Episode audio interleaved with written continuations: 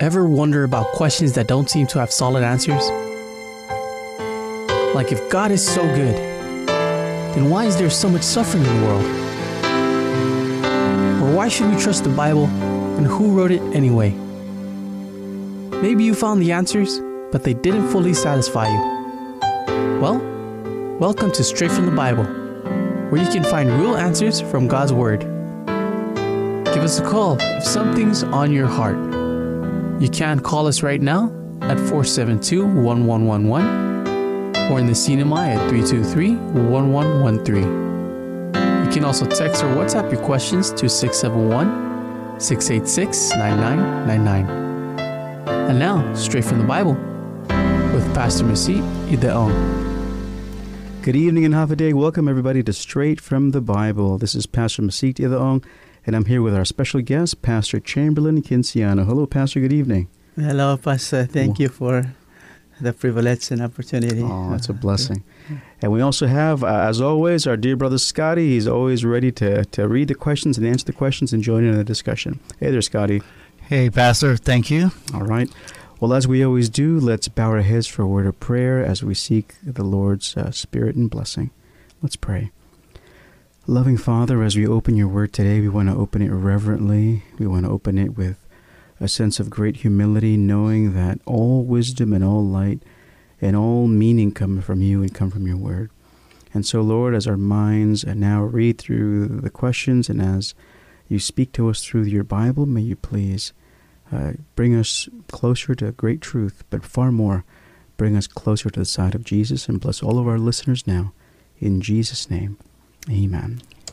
Amen. Amen. Well, Scotty, it's great to be back again. I've been off Yes. island uh, for a bit. I was actually in Palau with Pastor Chamberlain doing a series of meetings, and it's good to be here uh, back again. I know we had some questions that have come up. I know I, I have some myself as well. So if you'd like to read them or I could read them, we can go uh, right wherever. Okay. I'll I'll just start off with the the first couple of questions Sure. on on top of our email Let's do that. that came in, and a listener called about First Corinthians chapter ten verse twenty five. First Corinthians. Okay, Yes, and he also has another question sure. just right below that. okay. Okay, and he wanted to know. What about the people who eat unclean animals like pork, shrimp, lobster, etc.? Will they go to heaven? I see. Great question. Pastor Chamberlain, this seems to be a question about um, uh, the diet and some of the, the animals that God says we should not eat or we can eat or what not to eat, which you find in Leviticus chapter 11. But let's go to um, let's go to the first part was 1 Corinthians 10 verse 25. Yes. Okay. And Pastor Chamberlain, maybe when you get there, you can read that for us in 1 Corinthians chapter 10, verse 25. And I believe that the caller wants us to explain that a little bit and how that relates to uh, the eating of um, any unclean foods, as the Bible has said. 1 Corinthians chapter 10, verse 25. Can you read that, Pastor, when you get there?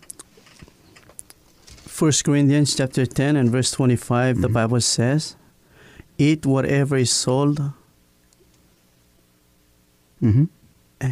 sold in the meat market, asking no question for conscience sake. All right, wonderful. Uh, my version says, whatsoever is sold in the shambles or the meat market, uh, don't ask anything about it for conscience sake. You know, sometimes people read this chapter, and maybe, Pastor, you have, you know, come across it, and some people say, well, this means that we can eat anything, but we just don't ask, you know, what it is or what it's about. Uh, but in 1 Corinthians chapter 10, uh, this is not really a, um, this is not about clean and unclean foods. Mm. This was actually about foods that were offered up to idols. And when they were sold in the meat markets, uh, then of course the Christians would come and they would purchase them and they would eat them.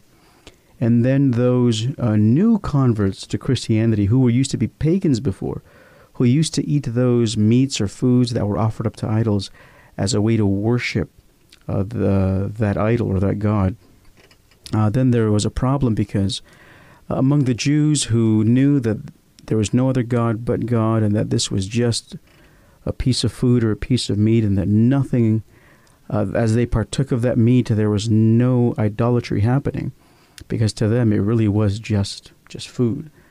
Uh, but then, of course, with the um, uh, those that were new converts, uh, when they would see people or see the the Christians eat these meats, and they remember that they themselves used to eat the meat as a way of worship after the meat or the food has been offered up to, to idols, they would eat it as a way of worshiping that idol.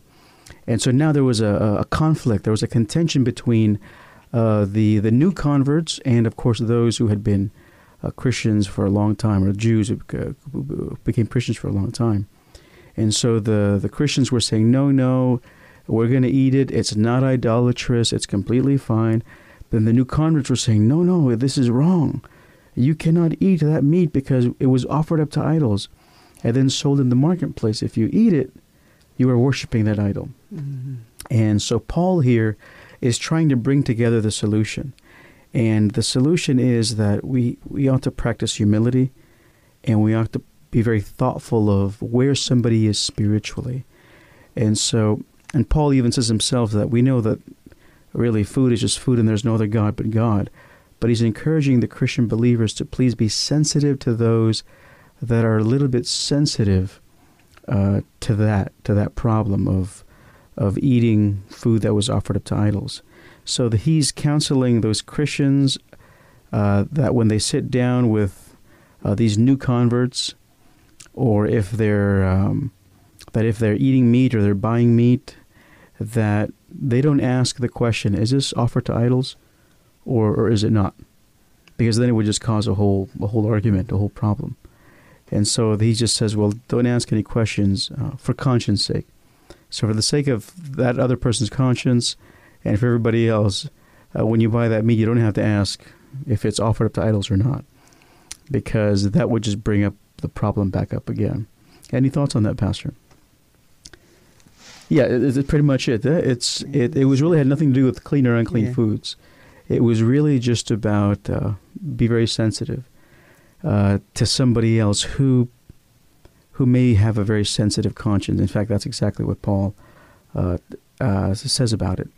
And then the other one, Scotty, was about uh, oh yeah. So just just to just to kind of bottom line it. Uh, that particular text is not about the eating of clean and or unclean foods. It was about the eating of foods that were offered up to idols or not. So some of those believers were a little bit sensitive in their consciences mm-hmm. because they used to do it as an offering to their former uh, idols.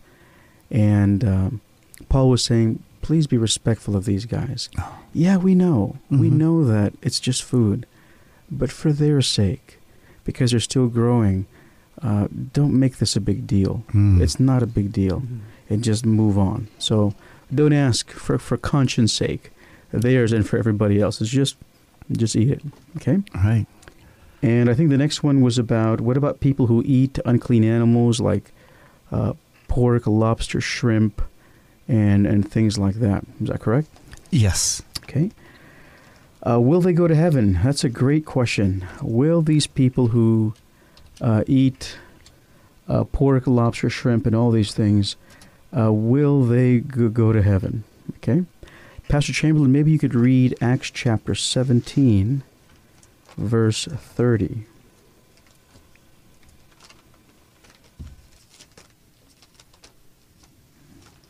And uh, let me know when you're there, and you can just go ahead and read it. Acts chapter 17, verse 30. Acts 17, verse 30 says, The times of ignorance God overlooked, but now he commands all people everywhere to repent. Amen. What does that mean? The time of ignorance. What does ignorance mean? Uh, we just kind of didn't know, right? Mm-hmm. Have you ever, you know, before you became a Christian, maybe there are things that you were doing mm-hmm. that you didn't really think were wrong, and then that when you became a Christian, you realize, wow, this, this is wrong, mm-hmm. and uh, that includes some of the things that we eat. Uh, and the Bible says that God, He winked at, or He kind of winked over it, or He closed His eyes to it because of our ignorance. We just didn't know. Mm-hmm. And, uh, you know, the Bible really teaches us the principle that people are not lost because of what they didn't know, but they are lost because of what they know and refuse uh, to follow. Mm-hmm. Okay? And so, f- first of all, God is very merciful to those people who don't know. Mm-hmm. and he will not judge them the same way as those people who do know and do things that the Bible does uh, condemn. Uh, Pastor, maybe you can read again Isaiah 66, verse uh, 17, I believe. 17. And so, of course, uh, Leviticus chapter 11 um, uh, tells us, of course, the kinds of animals that God uh, wants us, or no, I shouldn't say wants us, that God cautions us to avoid, and of course, some of the animals that He does allow us to eat. Uh, but in the beginning, of course, so uh, man had a really fruitarian or vegetarian diet. And it wasn't until after the flood that man began to eat meat. And God allowed them to eat meat, but He only allowed them to, to eat uh, clean meat. Mm. Now, some people may say, well, Pastor, well, that clean and unclean meat, that was only for the Jews, because you don't find that, you know, in the beginning. But incredibly, when you look at, I believe in Genesis uh, chapter 6 and onward, the story of Noah, Mm.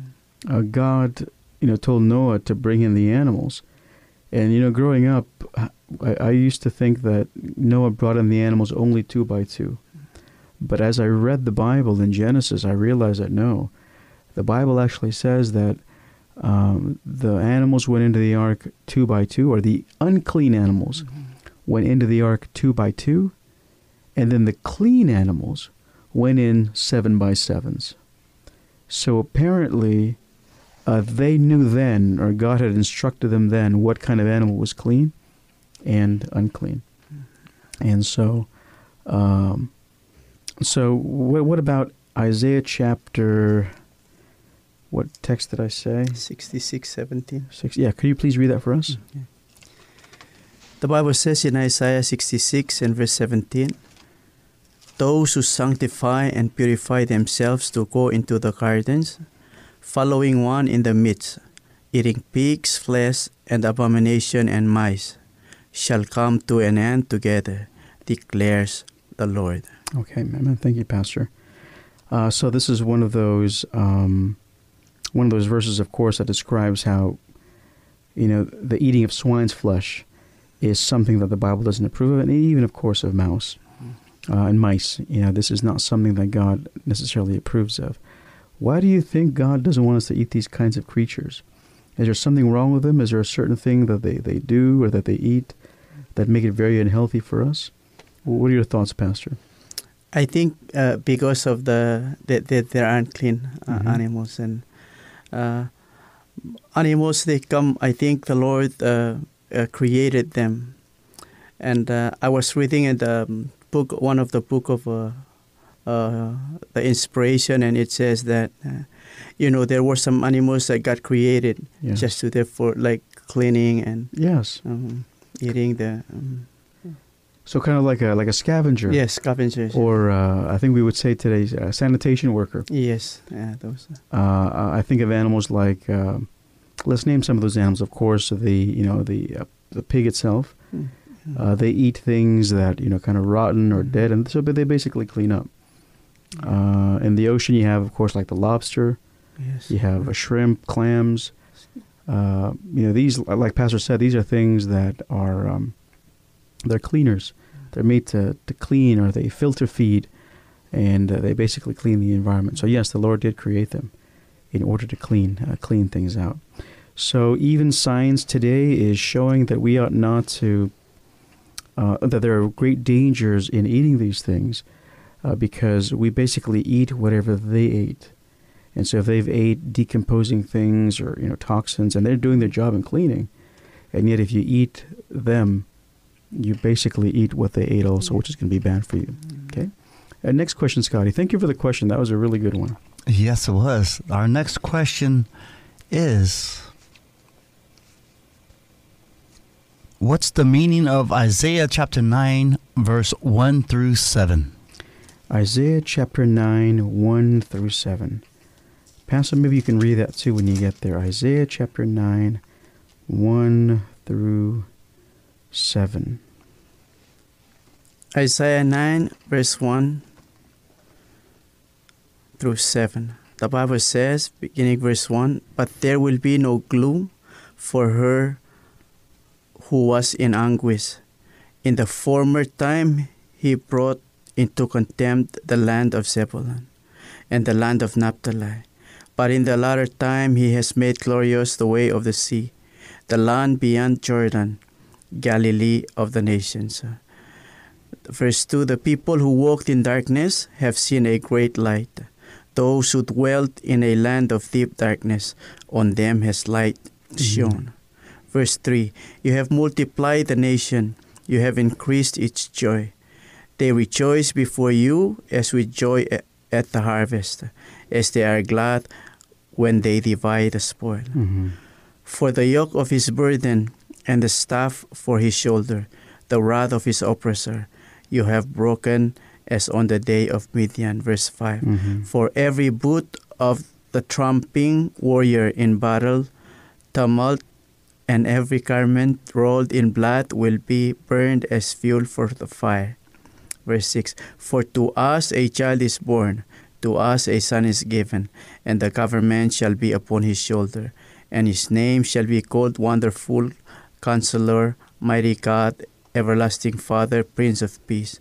Verse 7 Of the increase of his government and of peace there will be no end, on the throne of David and over his kingdom, to establish it and to uphold it with the justice and with righteousness from this time forth and forevermore.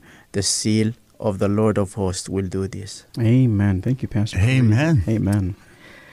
So, what does this whole set of verses mean? And uh, really, the key is in verse 6. Uh, verse 6, uh, it says, For unto us a child is born, unto us a son is given, and the government shall be upon his shoulder, and his name shall be called Wonderful, Counselor, the Mighty God, the Everlasting Father, and the Prince of Peace. So, this set of verses is really talking about the great uh, time of deliverance from the coming of the Messiah. When he comes again, of course, at the first time in verse 2, uh, the people that walked in darkness have seen a great light. And they that dwell in the land of the shadow of death, upon them hath the light shined. When Christ came into in, earth, and as he was growing up and ministering uh, to the people in Jerusalem and around uh, Jerusalem, remember when he came, it was one of the darkest times, one of the one of the most spiritually darkest times of Earth's history. They were expecting a Messiah to come in and conquer Rome and, and rule everything with with human power. But when he came in, he came different. He came sharing with them love, forgiveness, mercy, compassion, and salvation. And it was as if people had seen a great light for all from the lands throughout. And that's why they flocked to Jesus to hear from his own lips the wonderful words of life. And so the, the set of verses is really talking about uh, the Messiah when he comes again, and of course the Messiah when he finally um, uh, rules and, and, and delivers us out of the bondage of sin and of death. So, great question uh, to the caller. Yeah, the this the set of verses is about Christ of uh, when he de- when he came to earth, and of course when he will come again in his rule. Thank you so much. Okay, what's our next one, brother Scotty? Our next one is from WhatsApp. Mm-hmm. And the question is Is it a sin or wrong to entertain people going house to house from other denominations? Is it a sin or is it wrong to entertain people who go house to house from other denominations? that's a good question. That is, that That's a is a, great good question. question. You know, I've Pastor Chamberlain, you're gonna have to help me with this one also. Um, I'm going to share with you there, there's two ideas that, I have that at least I have heard, Mhm. and there's one experience that has been my personal practice. Mm. One, of course, is um, uh, some people say, you know, you just shouldn't. Uh-huh. You just should not do that. Um, and they they just say, well, you know, if you know the truth, if you know a certain thing, you just really should not. And for me personally, I if it is a Christian of another denomination coming to my Uh-huh. home, I like to practice uh, the golden rule: uh, to do unto others as I myself would like to have them do unto me. I have gone house to house. Mm. I have gone home to home. Uh, there have been people that have been very unkind and very mean and very rude, and many of these people said they were Christians as they went on to be rude, and that, of course, uh, didn't tell me much about their Christianity or tell, told me much about their Christianity. And there were always some people who were very kind, very few people though were very kind. They opened the door for us, and they let us in. Now I'll tell you this: I was going down, the, I was going through the streets of Portland, and it was like you know, 40 degrees or you know, 40 degrees Fahrenheit, and that was the coldest for me as an island boy that I've ever Oh, yeah. witnessed. And all I had was like a shirt and an inside shirt because Uh-huh. I hadn't bought my winter clothing yet at that time. And every time I would go to a home, Scotty, I was shivering and cold, and I would just wish that the the door that we knocked on, if they would just let us in, so I could just be warmed up just a little bit. And I was amazed that many people um, wouldn't do that, Ah. except the last house we visited. Wow. They opened up the door, they saw that we were outside, and said, "Oh, please come in. You guys are, must be freezing out there." And uh, that was a real answer to my prayer because I really was so cold. Oh. And when we went in, uh, this particular person, you know, when they found that we were Christians, they they weren't negative. Or she wasn't negative at least. And we had some time to be able to spend time with them and share with them. And uh, you know, we at least from me, I, I practice the golden rule. Mhm. It's always the safest, safest way. And so the, the the Jesus says, if your enemy be hungry, you know that you should go ahead and feed him. And how much more so a person who is not your enemy, Right. who is simply coming to your home, trying his best to uh, share truth that he himself believes. Now, of course, you should practice wisdom and tact, Mm. that you be not led astray from the truths of the Bible Mhm. That you should be able to also be able to share with them. And if people come in, and I've had people come to my home, and I welcome them in, and I, I, I pray for them, I give them, you know, food and water, Mhm. and I've never had them uh, be ungrateful. They're always very thankful. So, oh, Oh, thank yeah. you so much for Uh-huh. for letting us in and giving us something to eat. So I would practice the golden rule, and then if if the hesitation is that you know they may convert you or they may say something that you don't agree with, uh, I would I would always say um, follow the golden rule, Right.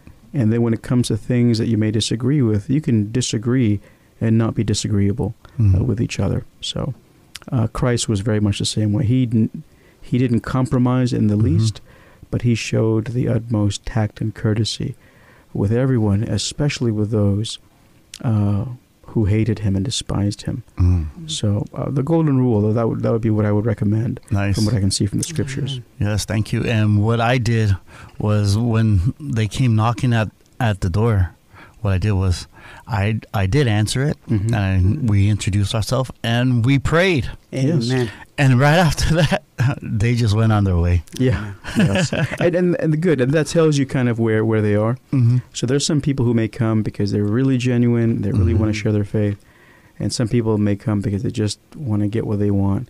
Yes. uh, and um, it is always safe. You know, and I and for me, I'll be honest, um, because I've gone door to door and wanting to share something that I love so much.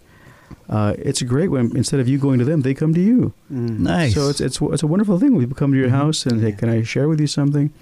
And and they do. And I said, "Well, can I share with you something?" right. And incredibly, I have had people of different faiths. You know, we we became friends, and they asked me, "Hey, could you tell me more about what you believe in?" Mm. especially this Amen. particular thing like about Sabbath. Uh-huh. And in that moment, it was we had us we started a Bible study where I showed from the Bible why we believe certain things, and uh, it was a blessing. It was a blessing, and that wouldn't have happened if I said, you know, I'm sorry, I don't have any time for you. And uh, we ought to um, we ought to be Christians, Yeah. even to those that uh, we may not uh, necessarily see eye to eye. But God has called us to love uh, one another, be respectful. Nice. Mm. Thank you. And Yeah. And and I think uh, in in the book of John is it, it's really clear. Mm-hmm. And I think uh, Jesus has set us an example, and He is our example.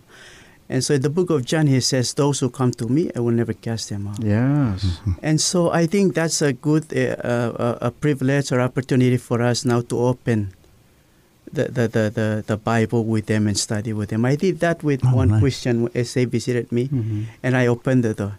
And then we start studying, and so we were sharing, and they were sharing the Bible verse with me, and we were sharing back and forth.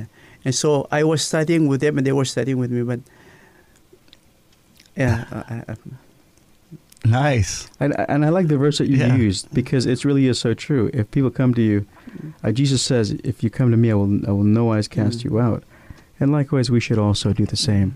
You know, I want to go back. Oh, go, go ahead. You want to share something else? no, no, I, I, because Uh-huh. they, they we got into one problem that I don't want to touch. yes, with. that's fine. That's fine. but uh, they asked me a question and I answered them and I showed them I show it to them from the, From Bible.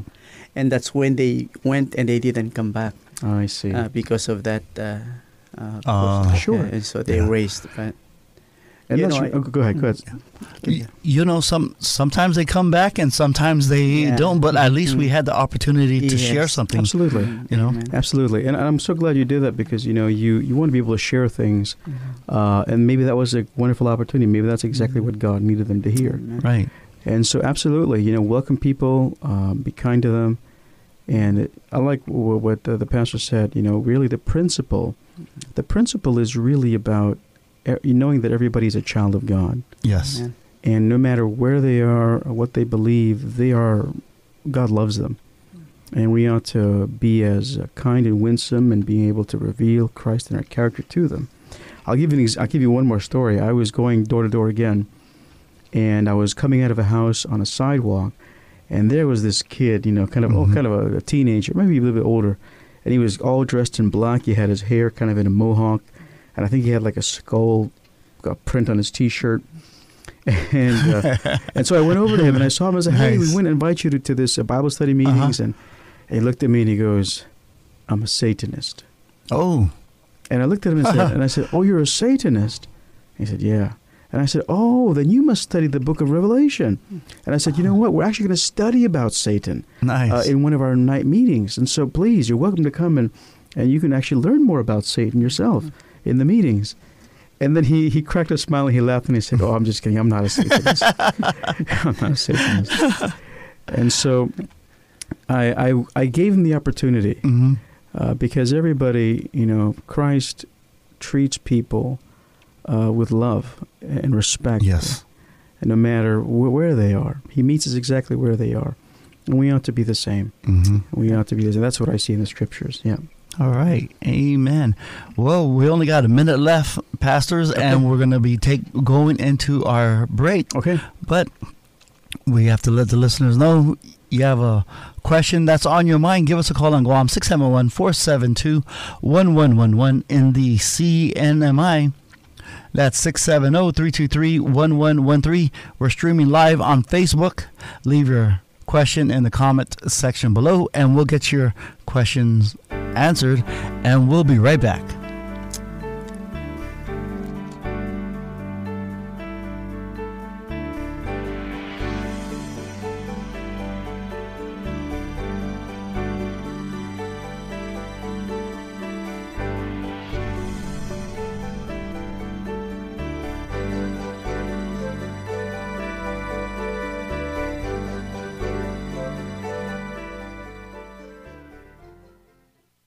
This is Pastor Dave with another step to Christ. Of Christ it is written in John 1 4 and Acts 4 2.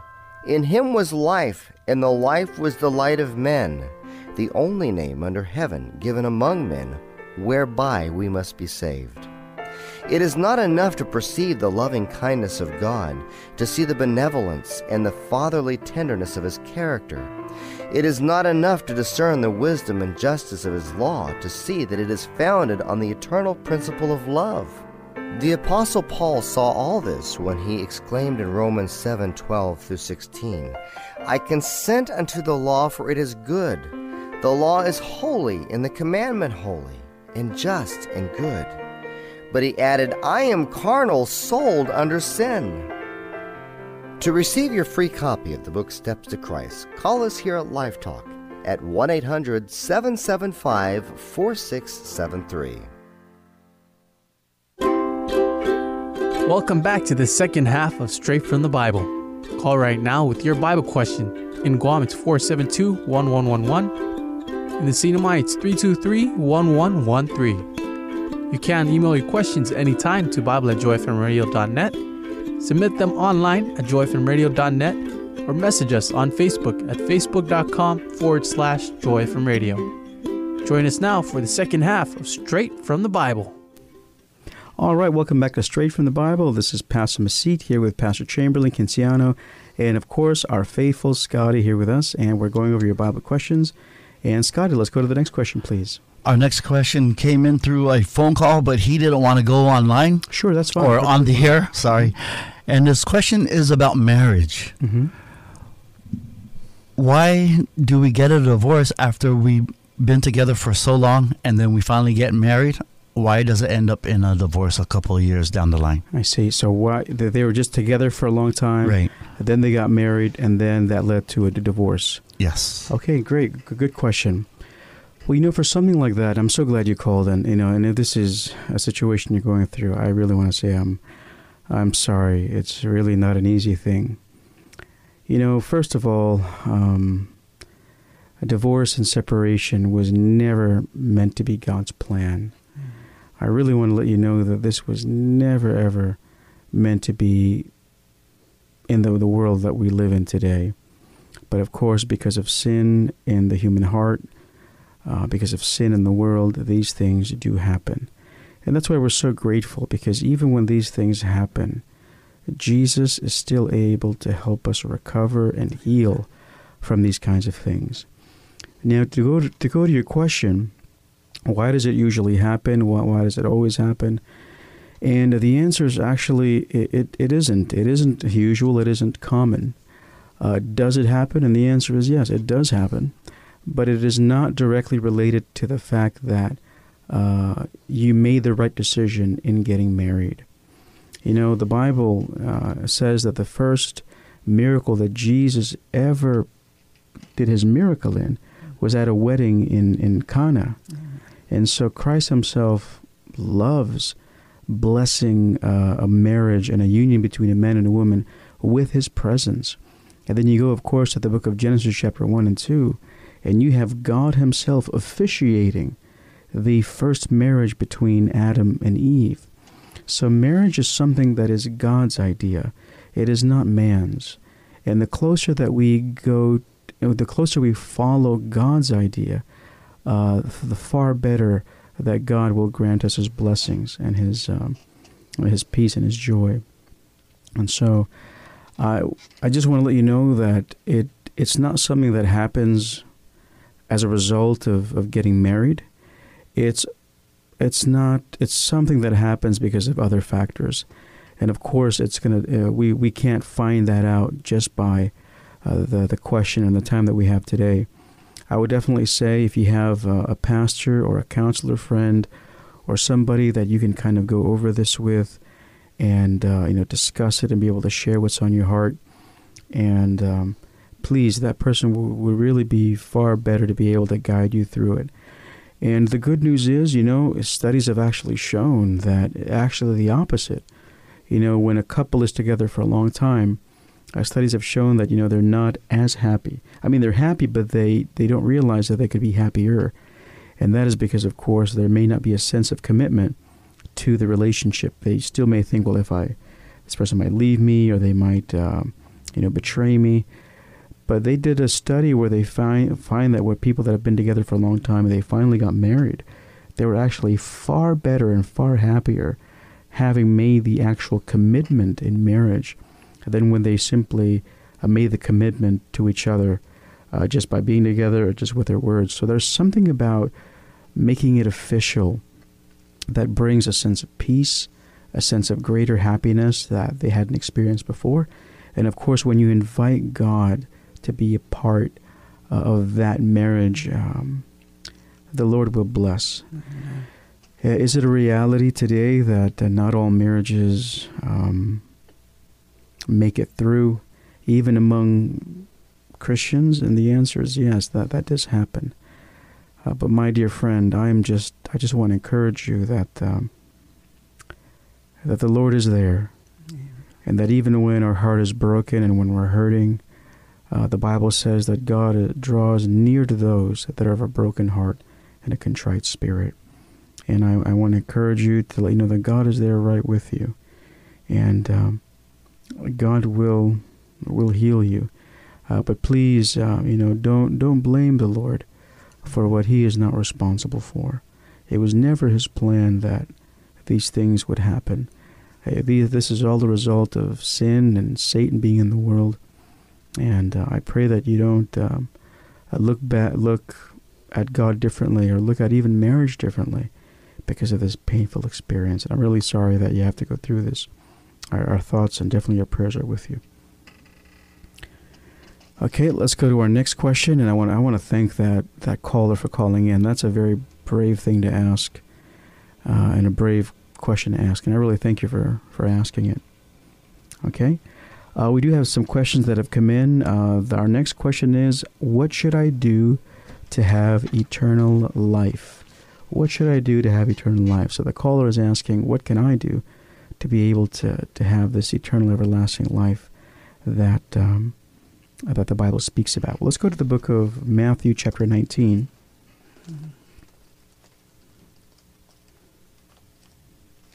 And please, if you have any questions, please go ahead and give, give us a call at 671 472 1111 if you're in the island of Guam or if you're in the beautiful CNMI. Call us at 670 323 1113 or call us or text us or on Signal and WhatsApp on 671 686 9999. That's free in the CNMI.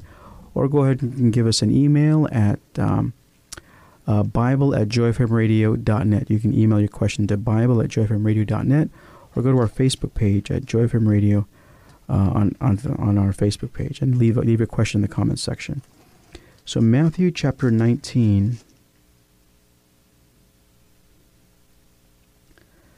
Uh, we go to verse uh, eight, uh, 16. Pastor, could you read that for us? The Bible says in Matthew chapter 19 and verse 16, And behold, a man came up to him, saying, Teacher, what, what good deed must I do to have eternal life? Okay. So if you read the other Gospels, this man is running, he's Mm. coming to Jesus. And, and what is his question? It's the same question that the caller is asking. Uh, what, how can I have eternal life? What good thing should I do to have eternal life? And so, is this something wrong to ask? I know this is a great question. It definitely is a great question. And Pastor, maybe you can read John chapter 3, verse 15 and 16.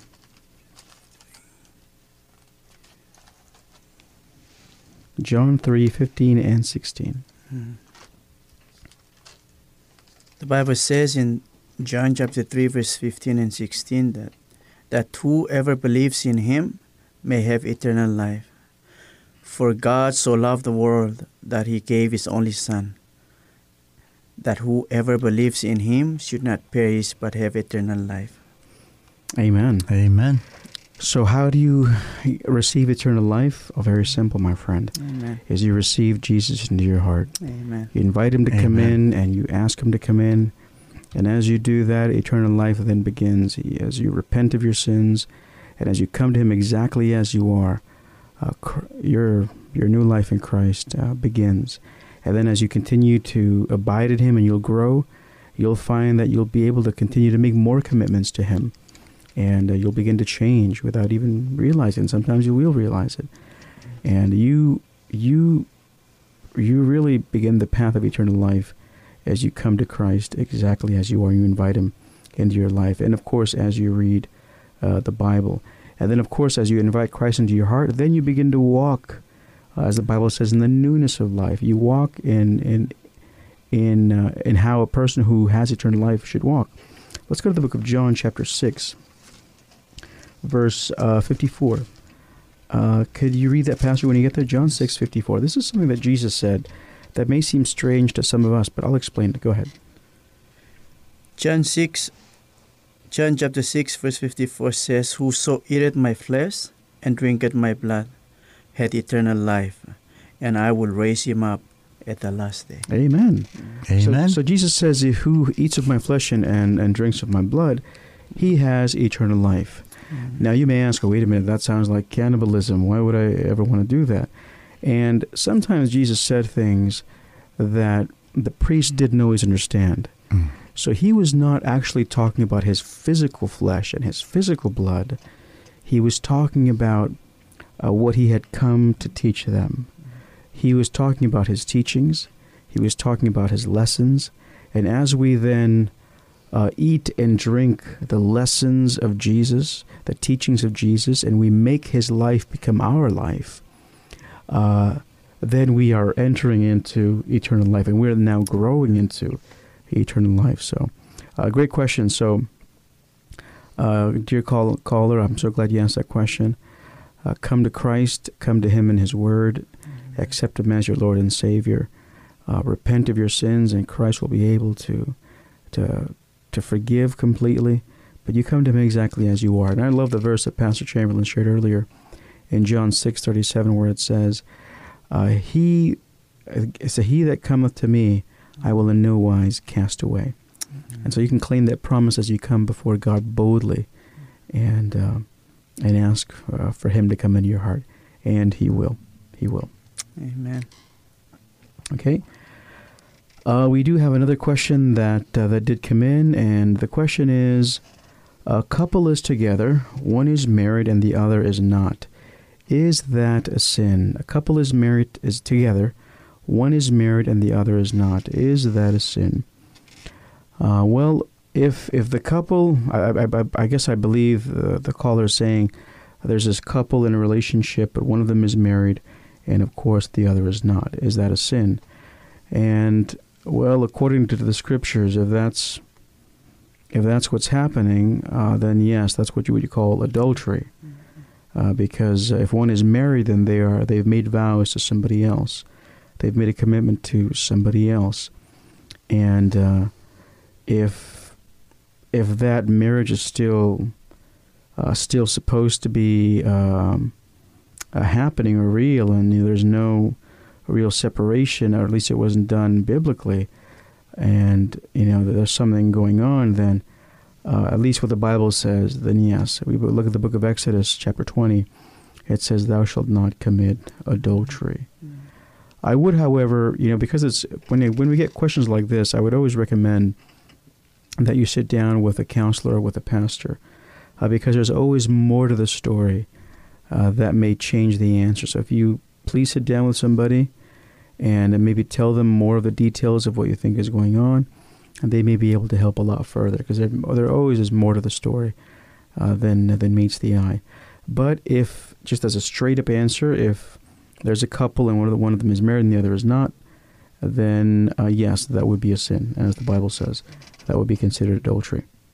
Okay, we go to the next one, and uh, the an- the next question is: Does God accept marriages that are officiated by governors and mayors? I'm sorry to, to oh, ahead, interrupt, ahead, yes. Pastor, but we can answer that question after we have a live call. We have oh, a caller great. on on the line. Great.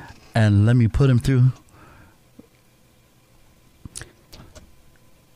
All right, hello. You're listening to Straight from the Bible. This is Pastor Mesite and Pastor Chamberlain. Hello. What's your question or, or your comment?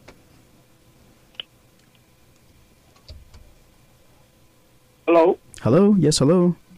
Yes. Hi. Hello. There. Welcome to Straight from the Bible. Yes. Yes. Uh, my question is i Isaiah chapter 1. I'm in chapter 9, verse 1 to 7. Isaiah chapter 9, 1 through 7. Yes. Yes, I want to know the meaning of that. Okay, great. Thank you so much for, for asking that question. You know, we actually covered it earlier. We actually answered it earlier. So Isaiah chapter 9, verses 1 through 7 is a uh, is is a prophecy of the coming Messiah. And so this is really the, the prophecy of the Messiah that would come and deliver uh, people from, of course, their sins. And of course, who is that Messiah? That, of course, is Jesus. And so as you look at the verses uh, one by one all throughout, all of this is pointing to uh, the Messiah coming into the world, the, the coming of Christ. Uh, the first time, of course, and also when he comes again the second time, and he makes all things uh, right and just, and he begins his everlasting kingdom. So, yes, my dear brother, thank you so much for, for asking that question. Isaiah chapter 9, 1 through 7 is pointing to uh, the Messiah that would come, which, of course, um, is Jesus. All right, I hope that answers your question, uh, dear friend. Yes. Uh, what about chapter two of, of that same? Uh, same uh, same book. Yeah, same book. So let's go to Isaiah chapter two then. Isaiah chapter. No, chapter nine, verse two. Oh, chapter nine, verse two. Yeah. Let's see, Isaiah chapter 9, verse 2. He's talking about. Oh, great. So, Isaiah chapter 9, verse 2, uh, it says, The people that walked in darkness have seen a great light. They that dwell in the land of the shadow of death, upon them hath the light shined. Now, uh, the verse 2, of course, comes right after verse 1. And so, verse 1 talks about, um, you know, Zebulun and the land of Naphtali, and afterward did more grievously afflict her by the way of the sea beyond Jordan, and the Galilee of the nations. And then, of course, verse 2 comes in and it says, uh, These people have walked in darkness. And so, what darkness is it referring to? So, when Jesus came in, came the first time, uh, there was a lot of spiritual darkness before Christ came into the world. And so, of course, the Jews had made religion such a, a hard, tough uh, thing that it was really almost impossible for anybody to actually believe that they could ever get into heaven unless they were wealthy or unless they, uh, you know, were very super spiritual. And so when Jesus came in at that time, remember, everybody didn't think that salvation was free. They thought, you know, you have to be, have be very healthy or be very wealthy, and and so when Jesus came in, remember, all of a sudden when he came, and he was really a carpenter. That was his background for three and a half years. Wherever Jesus went, people flocked. They came by the largest crowds just to come and listen to this man speak the words of life. And nobody else had had that kind of power during that time. And so, verse 2, it's describing the people that were sitting in darkness, meaning the people at that time when they were just living the way they were living, really not having a lot of hope. And then when the light came, and who is that light? It's Jesus, the light of the world. It says, They that sat in darkness, uh, that dwell in the land of the shadow, uh, upon them the light hath shined. Amen. So Christ had come onto them, and he just revealed to them all the beautiful truths of the light of the Word. And that's why when he went up on the Sermon on the Mount, uh, you know, you go there on Matthew chapter 5, I believe it begins, and he's talking about all Matthew the, chapter what? uh, chapter 5. Matthew chapter 5, Mm. I believe it's 5, 6, 7, and everything that Jesus was saying in Matthew chapter 5, 6, 7, and, and, and everything else he was saying, that was new to everybody. And it wasn't new to them because it was new. It was new to them because these truths had been buried or they had been mis, um, misrepresented by the spiritual leaders of the time. And so when Jesus came, it was like, wow, this is amazing. And it's kind of like, you know, let's say you're, um, let's say there's a great uh, drought or there's no rain for many, many, many, many months or many years, and you can't get any water, and you're thirsty, and you know, things are dying, and your plants are dying, and your your animals are dying. Maybe even some of your family members are dying for thirst. And finally, when the rain falls, you're so grateful for the water that you could finally drink and live. And so, just as the same thing with this one, with the light of the gospel, it was almost hidden, and there's almost like a famine or a drought of the gospel. And so, when Jesus finally came into the world and he taught everybody, it was like light uh, just coming all over the uh, uh, all over everywhere he went, and that's why it was them sitting in darkness, and they have finally seen uh, the great light that was shining upon them. So it means uh, on the chapter two, on that, I mean, on the first two and the Yes. chap- chapter, hmm those people walking on the dark on that time. Yes. Those are Jews or Egyptian or Yes, it's everybody. So there's there's two there's two ways to to uh, apply the text.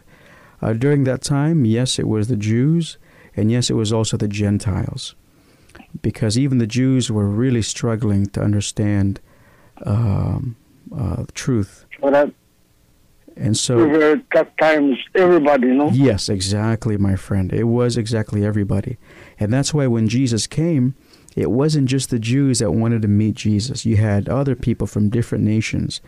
Uh, the Canaanite woman, you had uh, the Greeks, because they themselves had sat in darkness and now the light had come and they wanted uh, to be in the light also. That's a great question. Until you, Yeah, you said so, you said it right. Yes, go ahead. So that it's uh, written by prophet Isaiah. Yes, scholars. Some scholars do say it is written by Prophet Isaiah. Uh, some may differ. So uh, we know that it, whoever it was written by, we do know who it was inspired by, and uh, that was the Holy Spirit. Yeah, it's the Holy Spirit. So on that same chapter and verse six, Yes, verse six. What is it uh, about? When I read it, it's like three names comes out of it. Yes, indeed. Now, verse 6, I'm so glad you asked that question. Verse 6 is about Jesus. You know, now that we're nearing Christmas time, uh, you're, Mm. you're going to be hearing this verse or reading this verse pretty much almost everywhere you go. And I'll, I'll read it for us.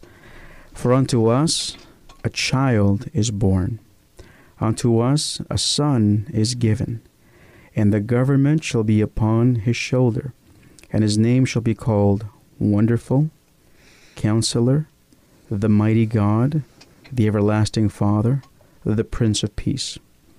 And so all of the Prince of Peace, absolutely. So all of these names, they only point to to one person that we can really see, and that of course is Jesus.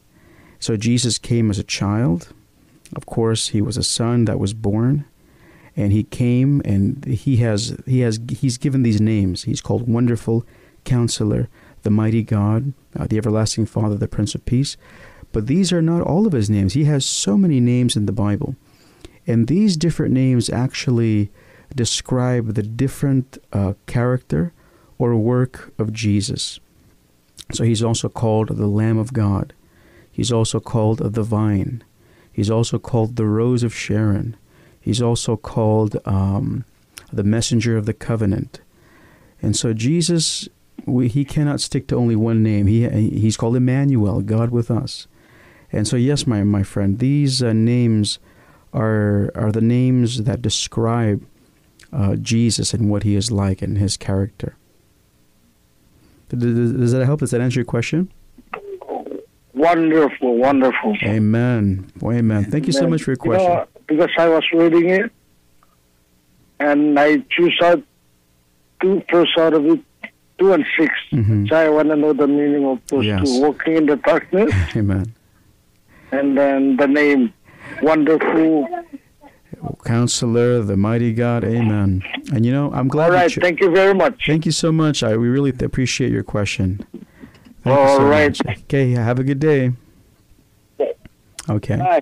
All right. Bye bye. You know, Scotty, I'm so glad that he called and asked uh, the, the, those uh, that question because really those Mhm. two verses are some of my favorites in this particular chapter. Nice. It's those people that sit in darkness, which really represents everybody that's just lost and Uh-huh. and needing God, and Christ came. And uh, of course, number verse six of chapter nine, you know, Chamberlain. There's nobody else that that's referring to, other than of course uh, Jesus, uh, the Prince of Peace. And we we hear this verse especially during Christmas season. Yeah. All right. Well, we have only a few minutes left together with us, and we're so glad that you've uh, spent time with us all throughout. Uh, we're going to go ahead and uh, answer, if we can, just one more question, and uh, we'll we'll go from there. Okay.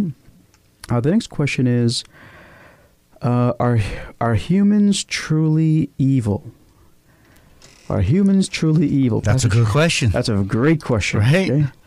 Are people really evil? Um, Pastor Chamberlain, w- w- what are just your thoughts on that? Are th- you think people are, you know, are we are we evil? Are we born evil? Are we born in sin?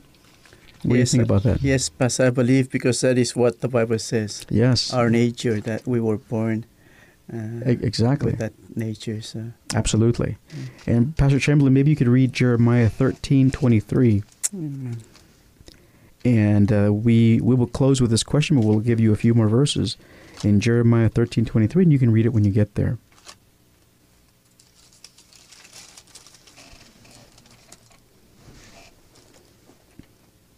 And go ahead, Pastor, whenever you're ready.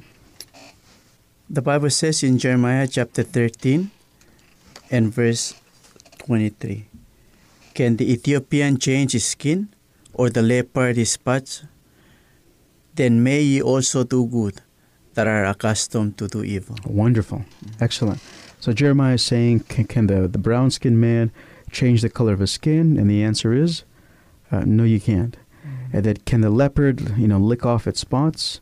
And the answer is, of course, uh, no, they can't. And then it's, uh, then they says, then can you then do good, that which are accustomed to do evil?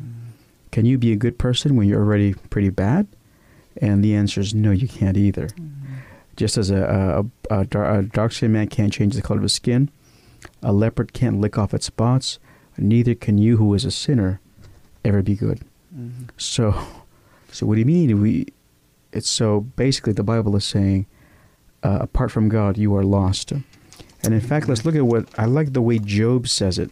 Mm. Uh, Job says it even a little bit more powerfully in the book of Job, chapter 15, verse 16.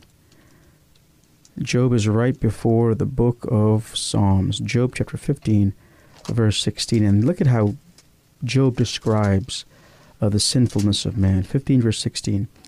Job says, How much more abominable and filthy is man, which drinks iniquity like water.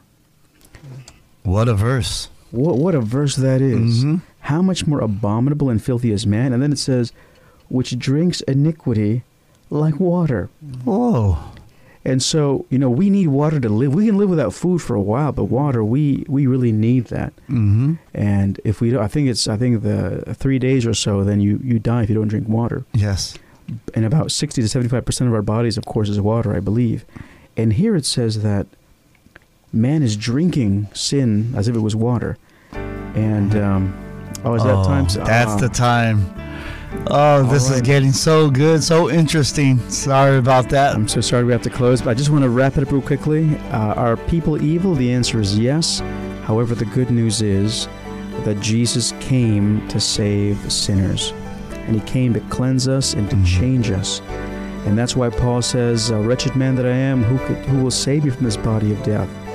And he goes on to say, of course, that his only hope and his only salvation Mhm. is in Jesus Christ. That's So right. there is hope. Well, thank you, listening friend. Thank you, Pastor Chamberlain, for joining us. Thank you, Scotty. Let's bow our heads for prayer before we say goodbye. Lord, thank you for blessing us and gracing us with our study and leading us. Be with us until we meet again next week. In Jesus' name, amen. Amen. This is Pastor Masik, and Scotty and Pastor Chamberlain. yes, and saying goodbye, and God bless you. God bless you.